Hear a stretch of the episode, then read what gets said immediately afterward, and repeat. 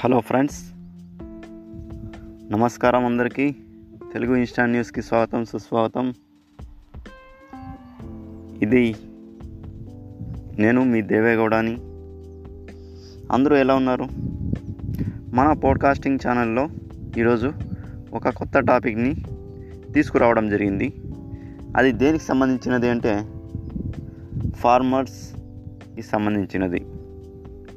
ఇప్పుడు ఫార్మర్స్ చాలా దాంట్లో క్రాప్స్ పెడుతుంటారు మరియు ఇంటర్ క్రాప్స్ పెడుతుంటారు. కొన్ని దాంట్లో ఇంకొన్ని దాంట్లో నార్మల్ కమర్షియల్ క్రాప్స్ పెడుతుంటారు. లేకపోతే food grain single grain crops పెడుతుంటారు.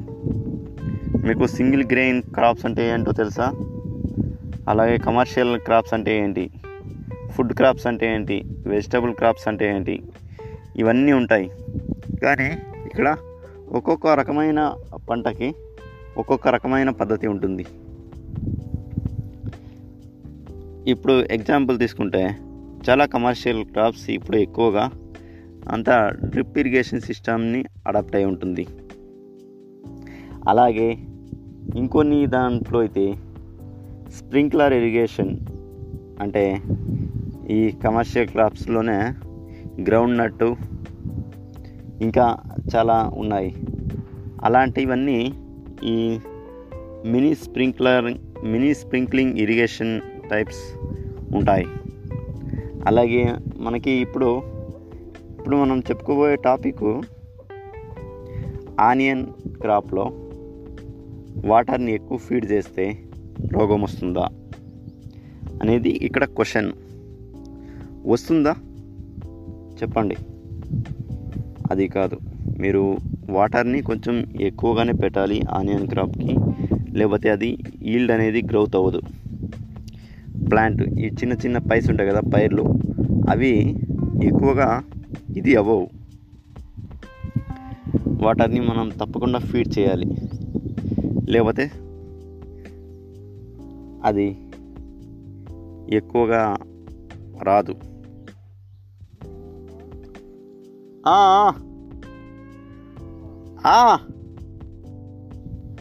అప్పుడేమవుతుందంటే రోగాల బారిన పడదు ఎక్కువ దిగుబడి రాదు. అంతే. ఇప్పుడు రోగాలు బారిన పడడానికి కొన్ని కారణాలు ఉన్నాయి. అవి. వేసిన పొలంలోనే ఇంకోసారి అంటే పంట మార్పిడి చేయకుండా ఎప్పుడు ఒకే దాంట్లోనే వేస్తున్నారు అనుకోండి అప్పుడు రోగాన బారిన పడడానికి అవకాశం ఉంటుంది. లేకపోతే కొంత దూరంలో మీ చుట్టుపక్కల ఎవరైనా ఆనియన్ క్రాప్ వేసి అక్కడ డిసీజ్ వచ్చిందనుకోండి అది ఇక్కడ కూడా రావడానికి అవకాశం ఉంటుంది. మరి ఇలాంటి సమయంలో మీరు ఈ ఒకవేళ రోగాలు పడితే దాన్ని ఎలా కంట్రోల్ చేయాలి? ఏం చేయాలి? ఏ ఫస్ట్ ఏ ఫర్టిలైజర్ని వాడితే బాగుంటుంది? అని దానికి మీరు ఫర్టిలైజర్ ఫర్టిలైజర్ షాప్కి వెళ్తే అక్కడ మీరు ఇక్కడ క్రాప్ ఏజ్ ఎంత? అంటే ఎన్ని నెలలది ఇది? ఇప్పుడు ప్రస్తుతానికి ఏ గ్రోయింగ్ స్టేజ్లో ఉంది ఏ స్టేజ్లో ఉంది? మిడిల్లా హై స్టేజ్లోనా లేకపోతే లో రిస్క్ లెవెల్లో ఉందా? అనే దాని గురించి ఇచ్చేసి గుర్తించి మనం రోగం ఏ విధంగా ఉంది? ఎక్కువగా ఉందా? తక్కువగా ఉందా? అనే దాన్ని పూర్తిగా మనం చేసుకొని క్లియర్ చేసుకొని ఒక అండర్స్టాండ్ చేసుకొని మనం పోవాల్సి ఉంటుంది.